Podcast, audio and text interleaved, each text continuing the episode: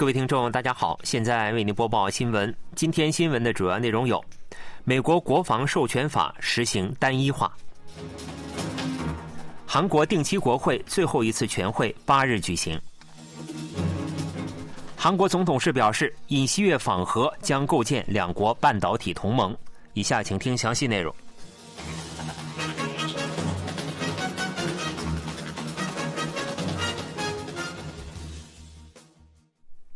美国国会参众两院在包括明年度美国国防相关预算的国防授权法案中，要求政府维持驻韩美军规模到目前的水平，加强对韩国提供延伸威慑执行力，并且要求美国国防部向议会提交有关战时作战指挥权移交韩国的进展情况报告。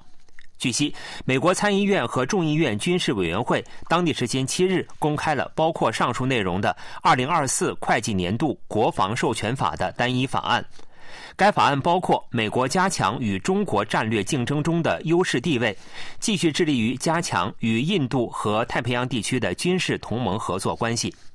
在涉及韩国方面的内容中，该法案要求维持部署在韩国的约两万八千五百名美军规模，确认利用美国所有防御力量的延伸威慑的协议。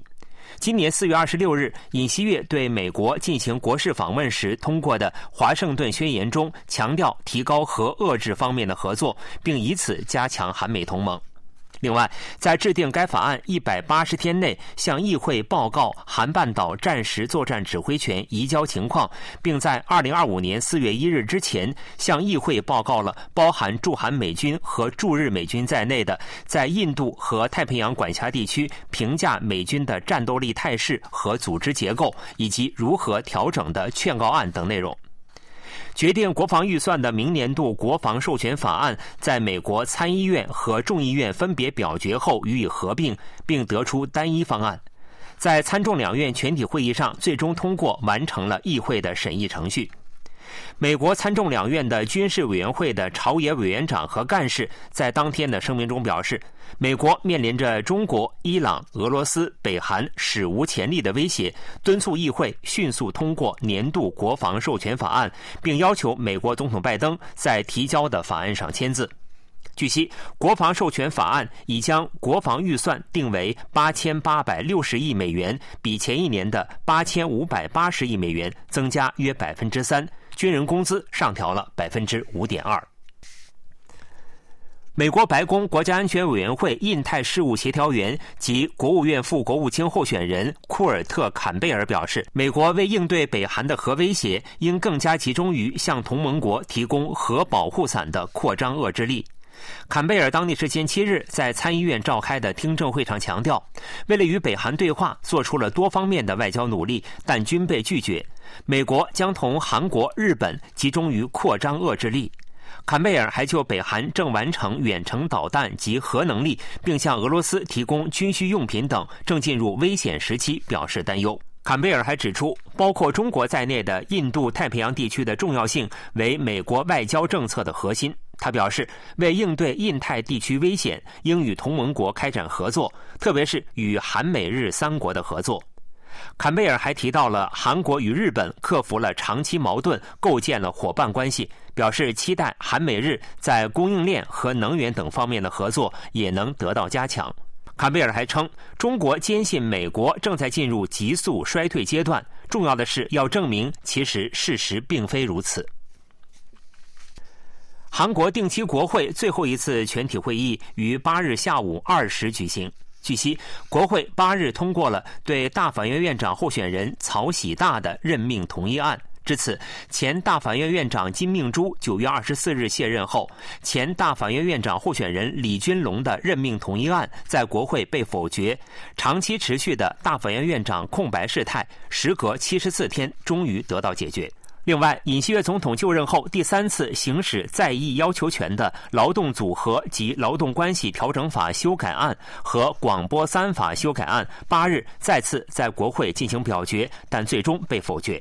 国会在当天的全体会议上，对劳动组合及劳动关系调整法修改案进行了无记名投票，在二百九十一名在席议员中，一百七十五名赞成，一百一十五名反对，一名弃权，上述法案被否决。此前，执政党国民力量党指出，共同民主党旨在加重尹锡悦总统的政治负担，应终止长期以来的消耗性争论。该党党鞭尹在玉表示，共同民主党为加重尹锡悦总统的政治负担而最终制造了行使否决权的情况，该党的政治意图令人遗憾。朝野尚未就明年度预算案达成协议，预算案将不会提成全会审议。朝野已就二十日以前处理预算案达成了协议。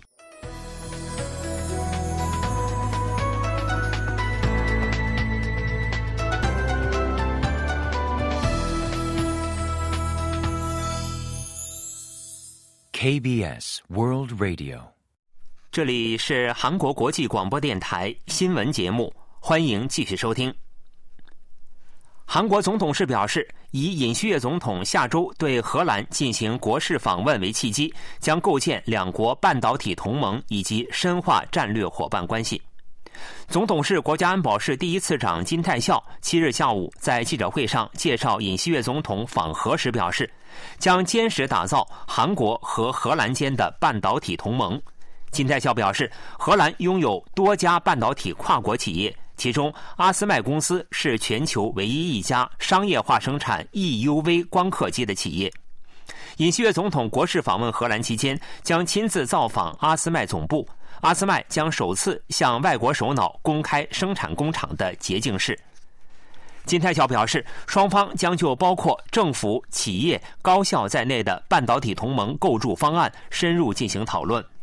在国际社会地缘政治矛盾和经济安全危机中，期待两国做出的努力将对提高半导体供应链的稳定做出贡献。金泰孝说，两国将在外交安全和经济安全领域进一步加强战略伙伴关系。两国还将在北韩核问题和援助乌克兰事宜等方面保持紧密合作。金泰孝还说，两国在国防和军工领域也将寻求高层交流和推进合作方案。与荷兰的合作将有助于军工产业发展和扩大军工产业市场。尹锡悦总统应荷兰国王威廉亚历山大的邀请，将于十一日至十五日对荷兰进行国事访问。八日，一项民调结果显示，韩国总统尹锡悦的施政支持率为百分之三十二，与上周持平。韩国盖洛普于本月五日至七日面向全国一千名十八岁及以上选民实施调查，结果显示，对尹锡悦施政的正面评价率为百分之三十二，与此前十月二十八日至三十日进行调查的评价相同。正面评价自十一月第二周调查实施以来连续五周下滑。对尹锡悦施政给予肯定评价的原因分别为国防安全、经济民生。各方面均表现良好，尽力而为。对尹锡悦施政给予负面评价的原因分别为经济民生、物价、外交各方面均表现不佳，缺乏沟通，独断专行，申办釜山世博会失败。在政党支持率方面，执政党国民力量党为百分之三十五，较上周上升了两个百分点。最大在野党共同民主党为百分之三十三，较上周下降了一个百分点。正义党支持率为百分之四，无党派为百分之二十七。本次调查的可信任度为百分之九十五，标本误差为正负三点一个百分点。调查采取无线和有线电话自动问答的方式进行，应答率为百分之十三点一。具体内容可参考中央选举舆论调查审议委员会官网。统一部表示，北韩擅自启动开城工业园区内三十多家韩国企业的设备，并正在拆除二零二零年六月炸毁的南北共同联络事务所大楼的残骸。